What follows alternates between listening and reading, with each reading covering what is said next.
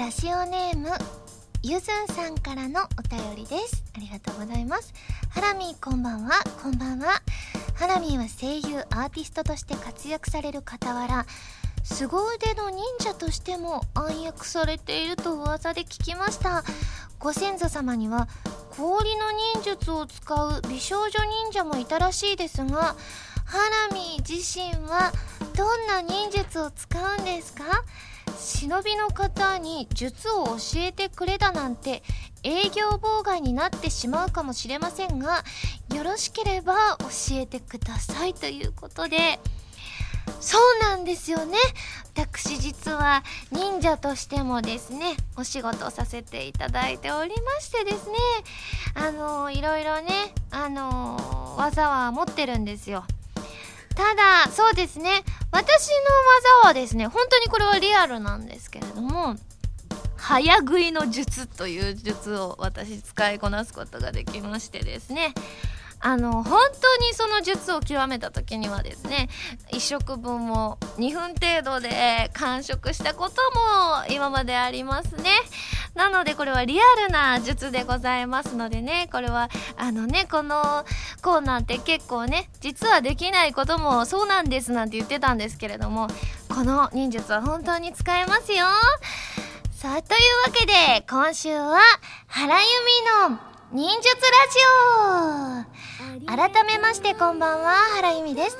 原由美のまるまるラジオ略してはらまるこのラジオは毎回皆さんのお便りによってタイトルを変えるというちょっと変わった内容になっています。まあ、リアルにねありました。あのどうしても時間がなくてでもどうしても私は晩ご飯をあったかい晩ご飯を食べたいんだっていう時に2分ぐらいで食べたことあるんですけど。あれはでも本当に2分はよろしくないって思いました。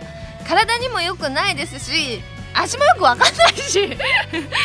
そうですね。なのでねあまり早く食べ過ぎないように気をつけたいと思います。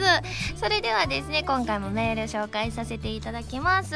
まずはハンドルネームくがみさんです。ありがとうございます。ハラミこんばんは。こんばんは。初メールです。ありがとうございます。アイマス冬フェスお疲れ様でした。自分はセブンスライブに続いての自身2度目のアイマスライブ参加でした。ハラミーが歌った曲はどの曲も素敵でしたが中でも「ロストはとても感動しました。生バンドに乗せてしっとりとした雰囲気で歌うハラミーの歌声はとても心に響いてくるものがあり思わずうるっときてしまいました。実は自分がアイマスと出会えたのはハラミーのおかげなんです。簡単にまとめますと去年の4月ぐらいから「黄昏乙女アムネジア」を見る。そして優子さんの声が好きになる。そしてハラミーのことを知る。そして高根アイマスのことを知る。そしてアニマスを見る。そしてそれが面白いと思いライブにも行ってみたいと思いそしてセブンスライブに参加しアイマスにはまる。ここまで約2ヶ月弱でしたってめっちゃ短いですね。すごいですね。いやあのあまだまだメール続いておりましてハラミーに出会えていなければアイマスに出会うこともセブンスや冬フェスなどの素晴らしいライブを体験することもできませんでした。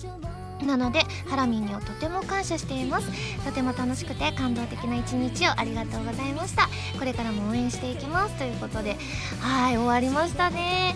あの生バンドっていうことでですねなかなかねアイマスで生バンドってないので結構いつもと聞こえが違ったりあとは振り付けとか覚える量がいつもより多かったんですよ。何気にセブンスの時って覚える量がそんなに多くはなくて結構バラード系が多かったということもあってなので今回すごくてんやわんやだったんですけれどもでもねどうにかどうにか無事に終えてですねで皆さんもねたくさん盛り上がってくださって本当にありがとうございます、えー、それ以外にも、えー、感想のメールいただいております。こちらハンドルネームオレンジサマーさんです。ありがとうございます。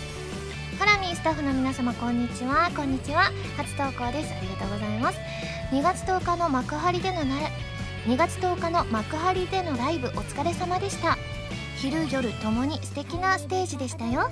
ハラミーはサインを書かれていたので覚えているのは間違いないでしょうがなんと夜公演の時にハラミーのサイン入りの風船をゲットしました。偶然落ちてきて取ってみるとって感じでした。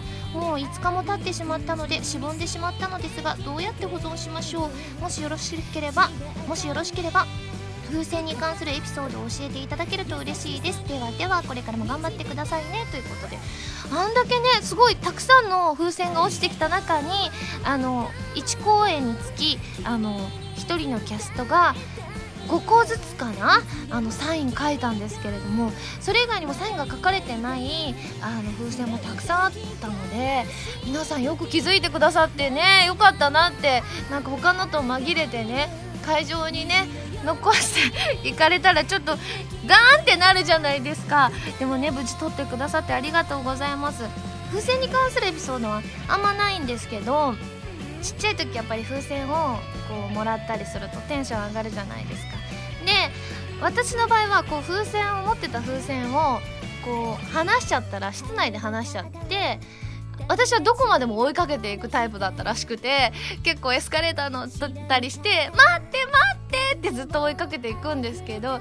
うちの姉も同じ時に一緒にいる時にちっちゃい時にねあのパッてあの話しちゃってでもきっと欲しいと思うんですけど「あっ」って言って 終わった特に何事もなかったかのように風船を追いかけないみたいなのであ姉妹でも違うんだなって思ったんですけどそれを未だに親に言われますね。それぐらいですかね。あのー、冬フェスのですね感想メールたくさんいただいておりまして他にもですねもう社会人さんスリップさんギュールズさん爪楊枝さん、えー、里佐藤さんニフルさん黒猫さんみすみさんリムカさんハシピーさんキャベツジュンさんかぼすサワーさんそして名前がなかったんですけどますみさんですかね。ありがとうございます。では次のメール紹介します。こちらハンドルネームシムーンさんです。ありがとうございます。ハラミこんにちはこんにちは。先日ハラマルにも遊びに来てくれたことのある長谷川明子さんのラジオ長谷川明子のブライトドリームズにゲスト出演された際ラジオ予告のツイキャスでの生放送にも参加されていましたね。終始リラックスした雰囲気でまったりトークやお絵かきをする姿からハラミーとアッキーの仲の良さが伝わってきました。またツイッターのコメントを見るために画面を見つめる様子に画面越しに目があったような気がしてドキドキしてしまいました。ハラミーは何気ない動きがとっても可愛いので、えー、動画映えしますよね。ありがとうございます、えー、普段はドキドキ90秒での限られた時間でしかハラミーの姿を見ることができませんがいつかハラマルでも動画付き放送みたいな企画をやっていただけると喜ぶファンも多いと思います。あるいはハラマルラジオの公開録音が実現すれば動くハラミーを生で見ることのできる最大のチャンスですよね。その日が来ることを夢見て今から楽しみにしています。それではということで。そうなんです。先日長谷川あっこちゃんのですねラジオに遊びに行かせていただいたんですけれどもでもあのツイキャスって割と手軽にできるみたいであのその時もカメラみたいなのが埋め込まれたパソコンを前に置いてでその前でいろいろやってたらそれが配信されたっていうことなんですけどいやなんかああいうお手軽な雰囲気であるのならば「はらまる」でもね最近ツイッターをこう取り入れたりしてやってるのでなんかいつかちょっとやってみたいななんて思っちゃいますよね。うんうんうん。あなんか今聞いた話によると iPhone でもできるということなのでますますお手軽にねできますね。なのでなんかいつかというかいつかと言わずそう遠くない未来にぜひさせていただきたいなというふうに思います。ありがとうございます。はいでは次です。こちらハンドルネーム南風パワーさんです。ありがとうございます。ハラミこんばんは。こんばんは。ハラミーの大好きなラルクアンシエルのライブ DVD& ブルーレイが全13形態で発売されるそうですね。ハラミーもブログで愕然としていましたがすごいことですよね。仮に全部揃えたりすると相当な金額になりますし家に置くにも場所を取りますし頭の痛いところでしょう。自分もハラミーの悩みを少しでも共有してみたいと思ったのですがえー、ここで一つ提案があります。今度の蛍火発売記念イベントの様子を各イベントごとに映像化してくれないでしょうか？全10種類。どれも違うイベントの模様が収録されているとなれば、えー、集めるのも楽しいかもしれません。自分の参加したイベントのものなら記念にもなります。それに抽選に外れたりしてイベントに参加できなかった人もハラミーがどんなことを話していたかを知ることができる貴重な資料になりますし割と本気で検討してみてはいただけないでしょうか？かということで。えーって話ですね。私もねこのラルクのニュース見てびっくりしたんですよ。13形態ということであの何て言うんですか？あのいろいろ海外公演をしててその地域によってその13種類いろんなこの国でやったやつこの国でやったやつっていうのが13形態あるっていうことでですね。いやーこれ全部揃えたら本当にすごい額になると思うんですけれども私の場合はねさすがにね全部買ったりとかするとまず家にもね置けないかなって置くスペースがそんなないかなって思うのでちょっとまああのねあのまだ詳しい情報は見ててないんですけどセットリストとか見つつこれ聞きたいなっていうのをね厳選して買いたいなと思ってるんですけれどもでも蛍火の発売記念イベント全10種ってちょっと私がね13種でねあのこう愕然としたようにねあの皆さんもきっと愕然となさると思うのであの普通にねあのイベントの模様を収録するっていうのは面白いなと思うのでそんな10種類とかに分けずにですね あのやってみるのは普通にいいかななんていうふうに思いますね。ありがとうございます。では次のメール紹介します。こちらは、えー、ハンドルネームギア69さんです。突然ですが早口でパン壁と10回言ってみてください。いきます。パン壁パン壁パン壁パン壁パン壁パン壁パン壁パン壁パン壁パン壁パン壁パン壁パン壁パン壁パン壁あれ何回ぐらい言っただろう？ああでも言えた！あ私言えないと思ってたんです。あのこれねあのちょっとねメールいただいてそれを最初に見た時にちょっと言ってみたらあの言えなかったんです。3回ぐらいまでしか。だからまあ言えないけど入れちゃおうっていうので言ったら本番に強い子ですね私。ありがとうございます。よかった。ちょっとほっとしちゃいました、えー、では次のメールですね。こちらハンドルネームモンチーさんです。ありがとうございます。原さんこんにちは。こんにちは、えー、遅ればせながらセカンドシングル各地でのイベント開催決定おめでとうございます。自分は今までもこういったイベントには一度も行ったことがなかったので1回ぐらい生ハラミーを見ようと思いアニメートで予約してネット用の応募券をもらいました。家に帰りもし直接会えたら何を話そうなんて考えながらのアニメイトのサイトで応募しようとしたら、えー、重大なことに気づきました。応募には会員登録が必要で応募できなかったのです。アニメイトが家の近くにないので半ば応募することを諦めてしまいました。しかし応募締め切り日が17日にたまたまアニメートの近くに用事があったので会員カードをもらいこれで応募ができるぞと思いまずはネットで会員登録を済ませようとしました。入力を進めて仮登録の段階まで進めてあとは送られてくるメールから会員登録するだけかと思っていたのですが待てども待てどもメールが来ずアドレスを打ち間違えたかなと思いとりあえずもう一度別のアドレスで試してみようと最初からやるともう一度登録し直すには24時間後に試してくださいという文字がこの時点で本登録のためのメール来てない。再登録まで24時間必要。締め切り日の17日の夕方。全てが終わった瞬間でした。全て自分の自己責任なのは分かっていますが初めて参加しようとしたイベントに応募券はあるのに応募すらすることができなかったのは悔しいです。でももし原さんに慰めてもらえれば今回は応募しても外れていたそういう運命だったと納得できると思います。なのでぜひ関西弁かっこ大人の魅力あるセクチーなお姉さん風で一言でいいので慰めの言葉をお願いしますということで。いやーでもねこれねショックですよね。なんかこうどうにもならないっていうのはすごいショックで私もねあーっていう気持ちになってしまったんですけれどもちょっとでもねあのー、気持ちが救われるようにじゃあええ大人の魅力あるセクチーなお姉さん風関西弁でいきたいと思いますあのな次からは告知されたらすぐに応募するんやで。今回は残念やった元気出してな。でいいでしょうか？元気出ましたでしょうか？ねあの落ち込みすぎないでくださいねモンチーさん。メールありがとうございます。では最後のメールです。こちらラジオネームひこさんです。ありがとうございます。原さんこんばんは。こんばんは。えー、ついに蛍火の収録曲すべての情報が出揃いましたね。3曲目は「スパイラルモーメント」というタイトルだそうですが一体どのような曲に仕上がったのでしょうか？差し支えない程度でいいので教えてください。ということではい今回この曲はですねあのーすごくねロックな曲なんですけれども溢れる思いもちょっとガールズロックな曲だと思うんですけれども溢れる思いとはあのだいぶ違ったですね。なんかよりロックなんかガールズロックのガールズが取れてロックな感じの曲で疾走感あふれる曲でございます。でねあの今までちょっとしたインタビューとかでも言わさせていただいたんですけれどもあの私がねギター大好きということでギターのこういう音が好きですっていうのをですね本当に私が思う通りにあのこう取り入れてくださってですね本当に素敵なあのギターの光る素敵な曲に仕上がりました。結構ねキーとかがちょっと何て言うんでしょうかね。あの私がこう出しやすいキーよりはちょっと低めで作ってくださってた曲で最初は結構レコーディング苦労したんですけれどもいろいろこうディレクションして、えー、いただいてるうちにすごく個人的にかっこいい仕上がりになったんではないかなというですねあのすごく素敵な、えー、曲になりましたのではいぜひぜひその3曲目「スパイラルモーメント」もお楽しみに。皆さんメールありがとうございます。それでは最初のコーナーに行きたいと思います。でもその前に CM です。どうぞ。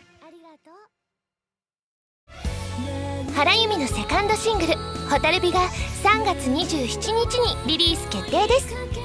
タイトルチューンの「蛍火」はコープスパーティー Tortured Souls 暴虐された魂の呪叫のエンディングテーマになっています。全部で3曲入りですよ。とっても切なくてでも温かい素敵な楽曲が出来上がったのでぜひ聴いてくださいね。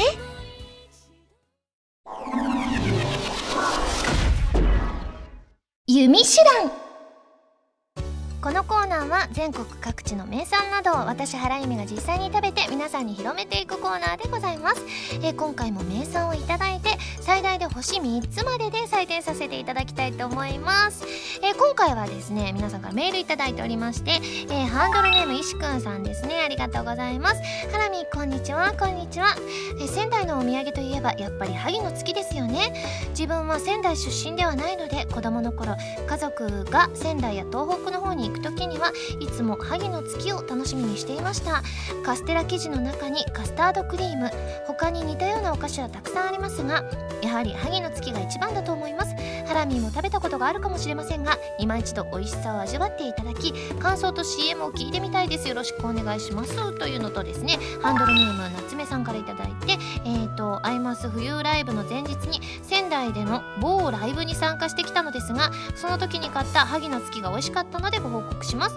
お土産としては有名なのでご存知の方も多いかと思いますがあのふわふわで甘いお菓子は一度食べたら忘れられません。機会がありましたら「ユミシュラン」でも取り上げて感想を聞かせてほしいです。ではではということでいただきましてはい今回ご紹介するのは仙台の名家三千さんの萩の月でございます。でもこれ有名なんですね。結構聞いたところによるとかなり有名なお菓子だそうなんですけれども。私は初めて聞きましたね。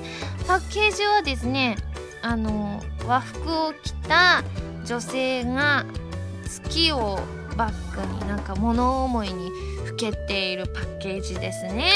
じゃあ早速開けたいと思います。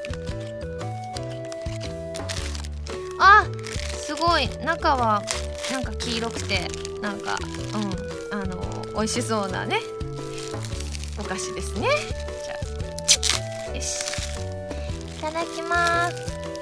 あいい香りこれめっちゃいい香り。やばい私好きかも。いただきます。うん美味しいです。あのねそんなに甘すぎないですしとりあえずふわふわなんですよ。外ふわふわで中がもうちょっとふわふわしてるんですけれどもでもちょっとしっとり感が増されててであとはそのカスタードクリームの味付けがねなんかちょうどいい感じがしますね。うん。しかもねあのね思ってるよりね口パサパサしないですね。中がしっとりしてるから。だから水を飲まなくてもどうにかいける可能性はあるんですけれどもちょっと水もでもせっかくなのでいただいておきますね。うん、うん、あ飲んでみたらやっぱり合いますね。いやほんと美味しいです。これ。びっくりしちゃいました。それは有名ですよね。いやう本当に美味しくて。仙台私ね行った時にねこの情報を知ってれば間違いなく買ってきたと思うんですけれども。次回仙台に行った時にはですねぜひこれを買って帰りたいと思います。ごちそうさまでした。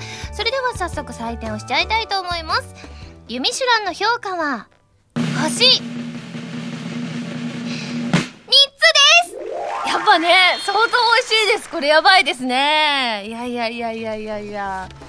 本当美味しいです。匂いからしてだからまずあの買われた方はまず匂いを嗅いでください。すごくいい匂いがするんですよね。よく駅とかで洋菓子屋さんとかあってでそこの前を通ってなんかこういい香り甘い香りがするみたいな感じですごくこの萩の月も甘くていい香りがしますのでぜひぜひ皆さんも食べてみてください。というわけで今回も美味しくいただきましたので感想を生 CM として披露したいと思います。えー、どうしようかな。萩の月。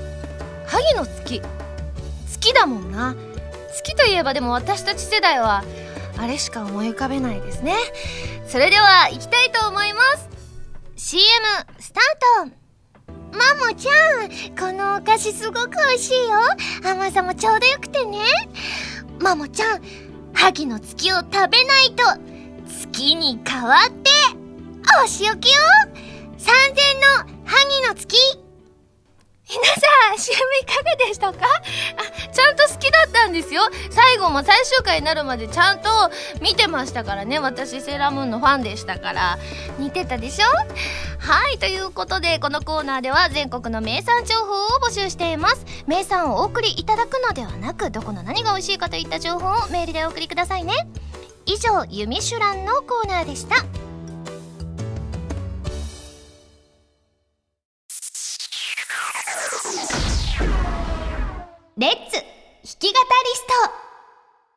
このコーナーは私がギターのコードなどの数々のテクニックを覚えて立派な弾き語りができる人その名も弾き語りストを目指していくコーナーでございます。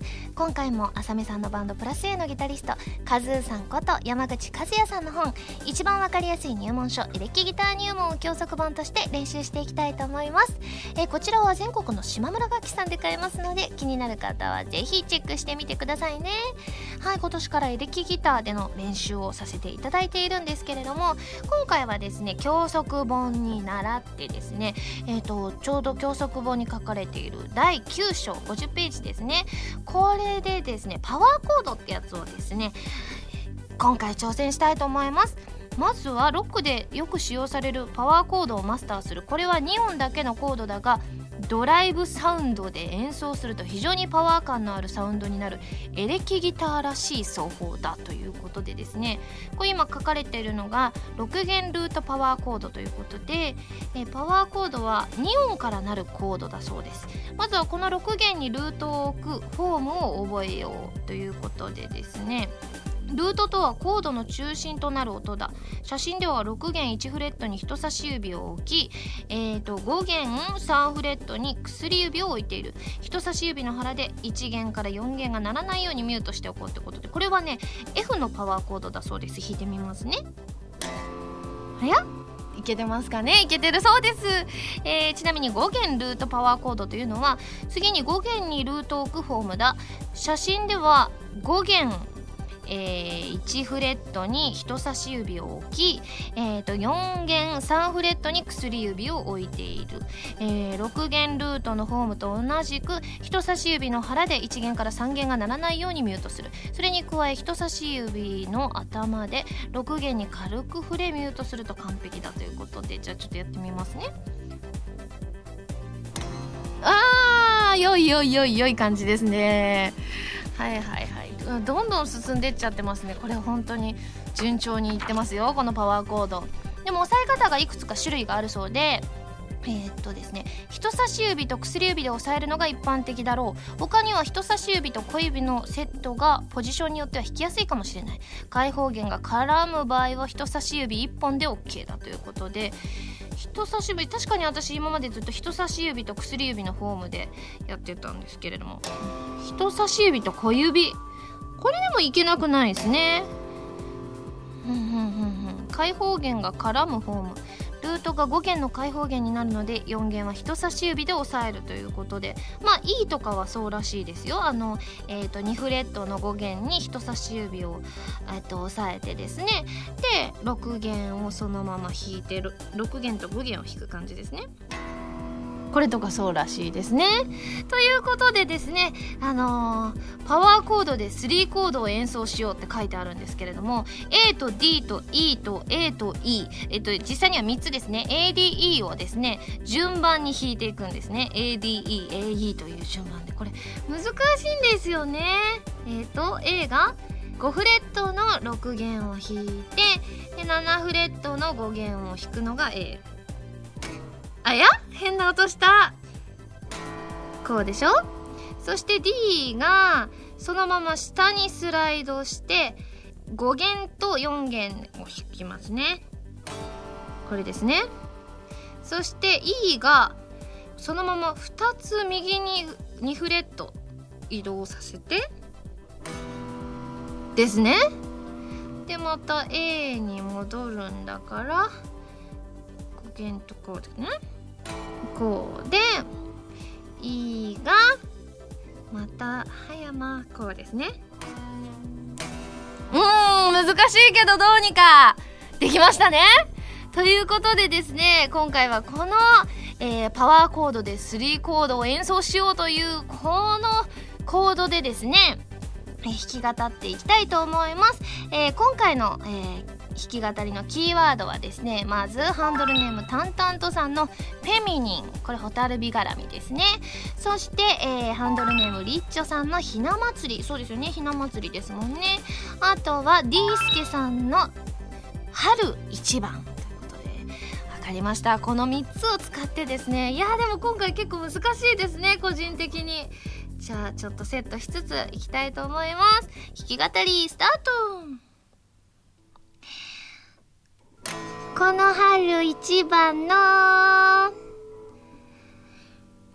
フェミニンな女性はひな祭りのひな人形の一番上におる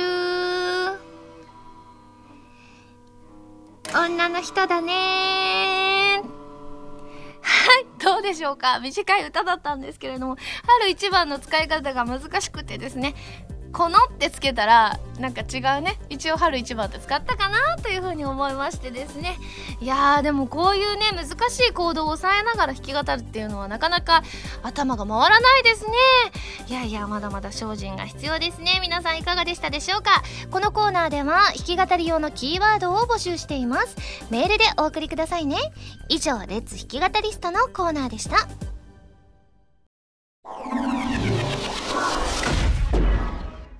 まるおこちらのコーナーは普通のお便りから特定のテーマまでいろいろなお便りを募集して読んでいくコーナーでございます、えー、募集していたテーマはこちらの3つでございます、えー、卒業にまつわるお話。人に言われて気づく変な癖。私に書いてほしい絵なんですけれども。ではですねえー、っと早速紹介させていただきたいと思います、えー、まずは人に言われて気づく変な癖ですね。こちらハンドルネームカイトさんです。ありがとうございます。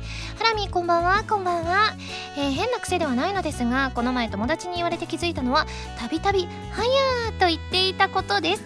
自分は全く無意識だったので気がつきませんでした。多分ハラミーのファンを始めた影響ですね。ちなみにその友達は「アフー」が口癖ですか？っこ笑い。ハラミーは口癖が結構あると思いますが小さい頃から多かったのですか？よかったら教えてくださいということで。いや確かにこの「はや」っていうのはね映りやすいみたいで結構私の周りでも「はや」とか「はや」っていう風にね映る特に女性が多いですがね。たまに男性でもねスタッフさんが映るみたいでディレクションでたまに「はや」っておっしゃってる男性もいるぐらい本当に映りやすいみたいなんですけれども私はこれいつ頃から言い始めたのかちょっと記憶が曖昧なんですよね。でも結構ねそういった意味で気づかぬうちにあのいろんな口癖ってあるのかもしれませんね。ではですね次のメールこちらハンドルネームりょうさんです。ありがとうございます。人に言われて気づく変な癖。え、人に言われ気づく変な癖ですが自分にはないだろうと思っていたのですが思い出しました、えー、後輩とご飯を食べに行った時に自分がフライパンと急に言い出したと後輩から言われました。どうやら目の前のフライパンと書かれたお店の看板の文字を口に出していたようです。後輩に聞くといつも急に変なこと言ってますよって言われ自分には目の前に看板などの文字を読む癖があると気がつきました、えー、今でも言ってないか心配ですということで。あーでもたまにありません？なんかこう口にね出したいわけじゃないんですけどあのー、言っちゃうことって。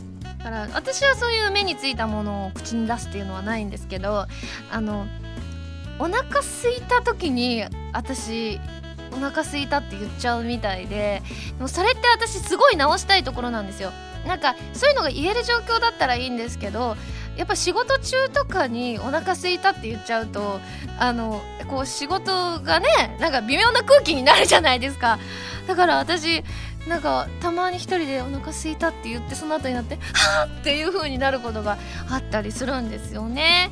いやでもこれちょっと恥ずかしいですよね。ああでもそんなりょうさんの恥ずかしいわけじゃないですからね。あのりょうさんのがって意味じゃないですよ。じゃあ次のメール紹介します。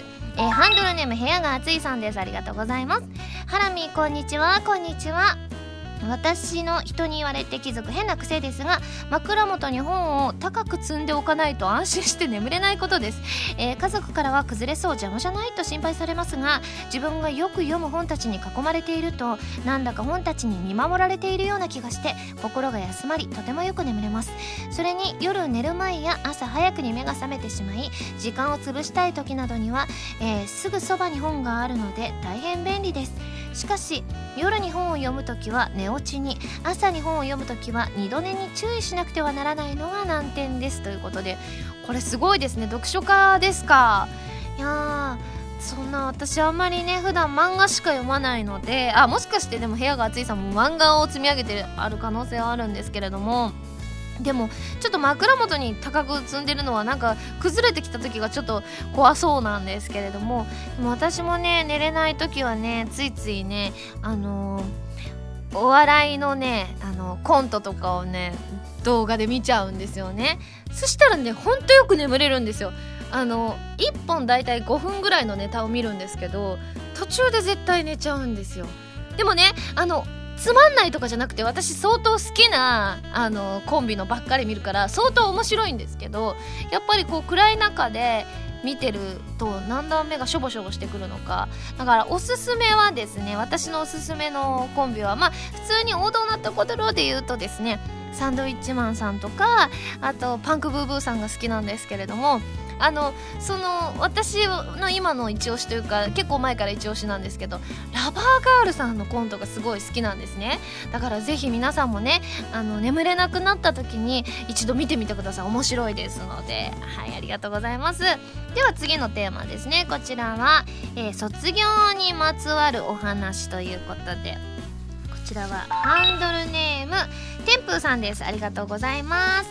ハラミこんにちは。こんにちは、えー、卒業にまつわるエピソードということですが、えー、自分は小学校の頃ピアノをずっと習っていたこともあり小学校の卒業式ではいろいろな卒業の歌を歌うのですが校歌も含めて全てピアノの伴奏をやっていました、え、ハラミも学生時代これだけは他の人に負けないといったものはありましたか？ちなみに僕は、え今はピアノの腕は相当衰えてしまっていますということで僕って書いてることは男性ってことことで男性でピアノ弾ける人ってすごいですよね。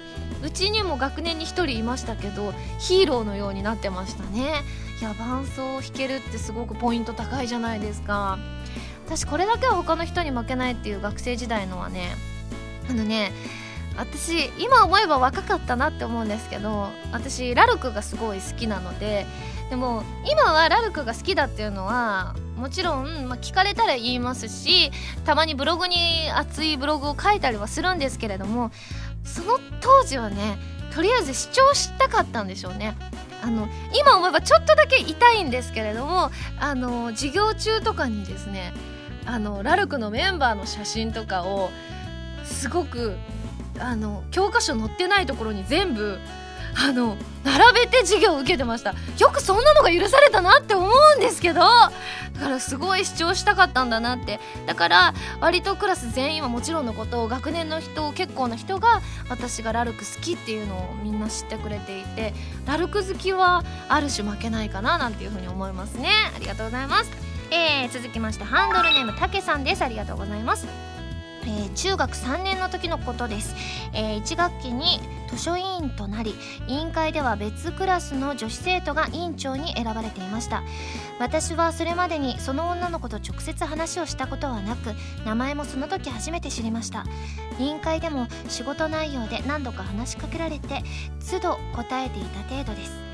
委員会は楽器制なので1学期で終了、彼女はその後補習授業用のクラス代表に選ばれたのですがプリントの配布などなぜか私に手伝いを依頼してくることが多かったのです。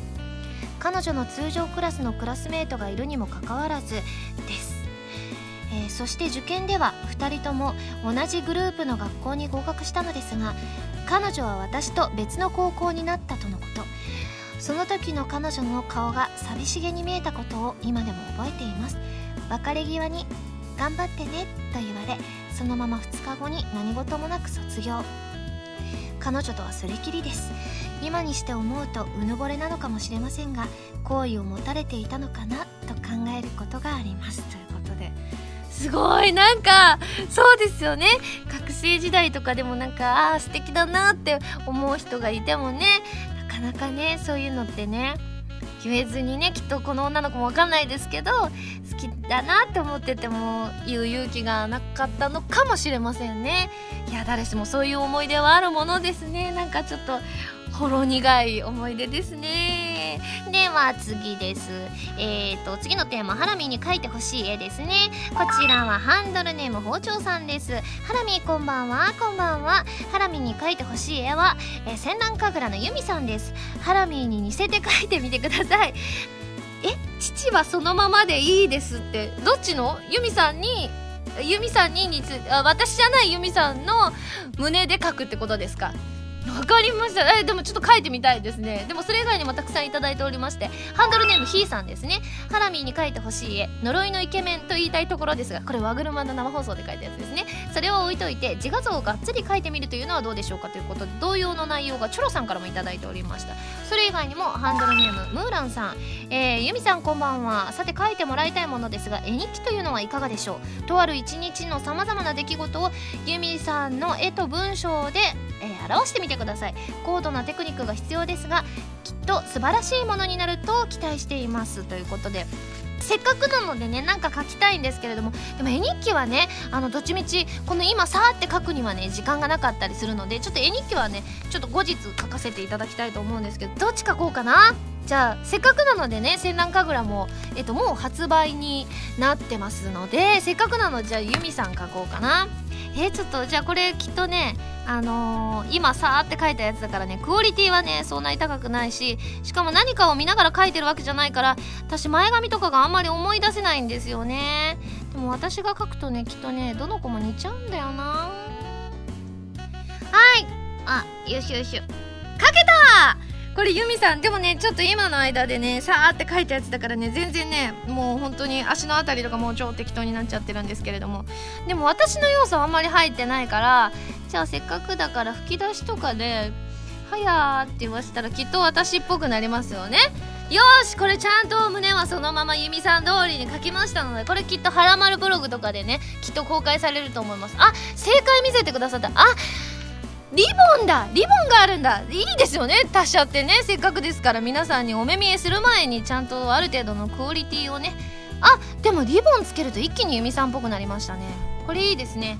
よしよしこれであかなりの再現度いってますね。私もびっくりしちゃいました。なので皆さんぜひそちらもチェックしてみてください。まあ絵日記はねまたね後日にちゃんと書かせていただきたいと思います。では最後に自炊なんですけれどもこんなメールいただきました。ハンドルネームタカさんですね。えー、ハラミこんばんは、えー、こんばんは、えー、はらまるブログのチョコ会拝見しました。今までで一番美味しそうなチョコマーブルケーキでしたね。キットを使用されていたとのことですがそれにしても初めて作ったとは思えなかったのでハラミの手先の器用さに感心しました。実際に作ってみて一番注意した点などありましたら教えていただけると幸いです。ということでですね。あのねまああのいろいろ苦労した点とかはあるんですけれどもあのね竹串を使うっていう風にあのこう混ぜる時にあのマーブル柄にするためにその2つのココアの色のチョコの色のやつとチーズケーキの色のやつを竹串で混ぜなさいって書いてたんですけど竹串が我が家になくてですね。じゃ爪楊枝にしようと思ったら爪楊枝も我が家になくてですねコンビニに買いに行ったらないですって言われたんですけどコンビニの優しい店員さんがあの普通にあのコンビニで買ったやつのところのお箸あるんです。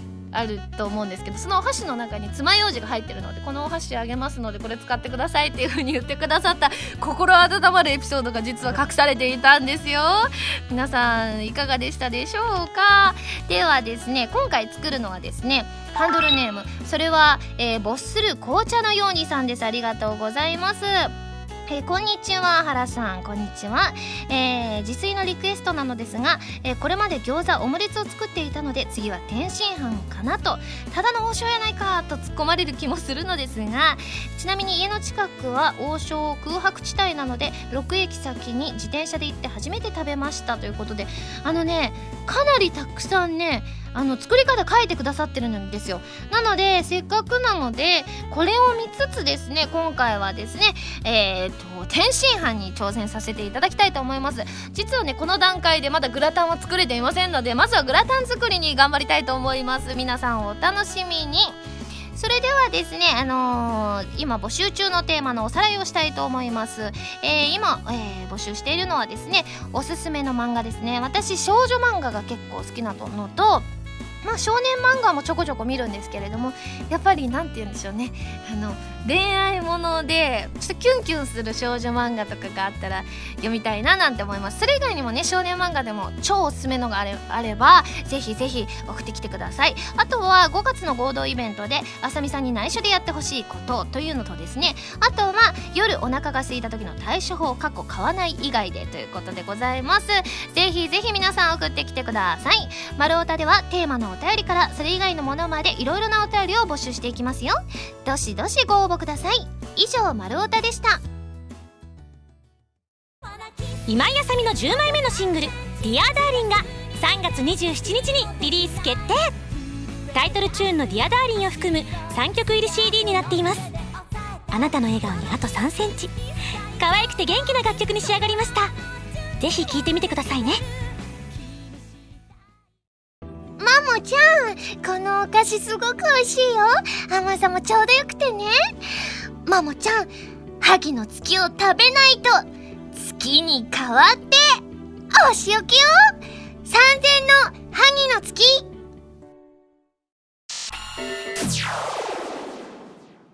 ピックアップファミ通ニュース。このコーナーは「はらまる」を配信しているファミツー .com に掲載されたニュースを私原由美がお届けするコーナーでございます。今回ピックアップするニュースはこちらです。今井あさみテンスシングル原由美セカンドシングルの3曲目のタイトルスタッフが判明。声優アーティストとして活躍する今井麻美と原由実のニューシングル。2013年3月27日にリリースされる彼女らのシングルの3曲目のタイトルスタッフが判明した。ということでございましてですね今こちらに記事見てるんですけれども。えー、っとこれ麻美さんの方は3曲目っていうのは Jellyfish っていう風に読むんですかね。海月って書いて。 Jellyfish。作詞は青りんごさん。あ作曲浜田さんですね。そうなんです。私の方もですね今日お話しさせていただいた「スパイラルモーメント」作曲と編曲が須田義弘さん。で、えー、作詞が秀人さんということでございまして本当にねこれ本当にあ私好みなロックナンバーになっていますのでねぜひぜひ皆さんにねたくさん聴いていただきたいなって思います。あさみさんと私も3曲入りということでねかなりボリューミーな感じになってますね。あ Dear Darling の3曲編曲は宮崎誠さんなんですね。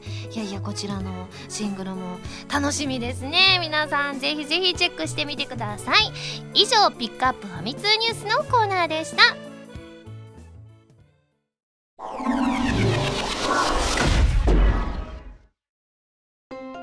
エンディングでございます。それではここでお知らせでございます。私のセカンドシングルが3月27日に発売されます。表題曲は「蛍火」OVA Corpse Party Tortured Souls。暴虐された魂の呪叫のエンディング曲になります。そしてカップリングには「はらまる」のオープニング曲に私が歌詞をつけた溢れる思いとさらなる新曲「スパイラルモーメント」が収録されます。すでに予約が始まっていますのでぜひよろしくお願いいたします。詳しくは 5PB オフィシャルホームページなどをご覧ください。番組では皆さんからのメールを募集しています。普通歌はもちろん各コーナーのお便りもお待ちしています。メールを送るときは題名に各コーナータイトルを本文にハンドルネームとお名前を書いて送ってくださいね。メールの宛先ははらまるのホームページをご覧ください。次回の配信は2013年3月9日土曜日になります。ちなみにですね3月7日発売の「週刊ファミ通」の「お届け」というコーナーでですね私がグラビアとインタビューのね載せていただいておりますので はい4ページということでドドーンとね写真もねたくさん撮っていただきましたのでぜひチェックしてみてください。それではまた来週土曜日にハラマル気分でお会いしましょう。ょう。お相手は原由美でした。バイバイ。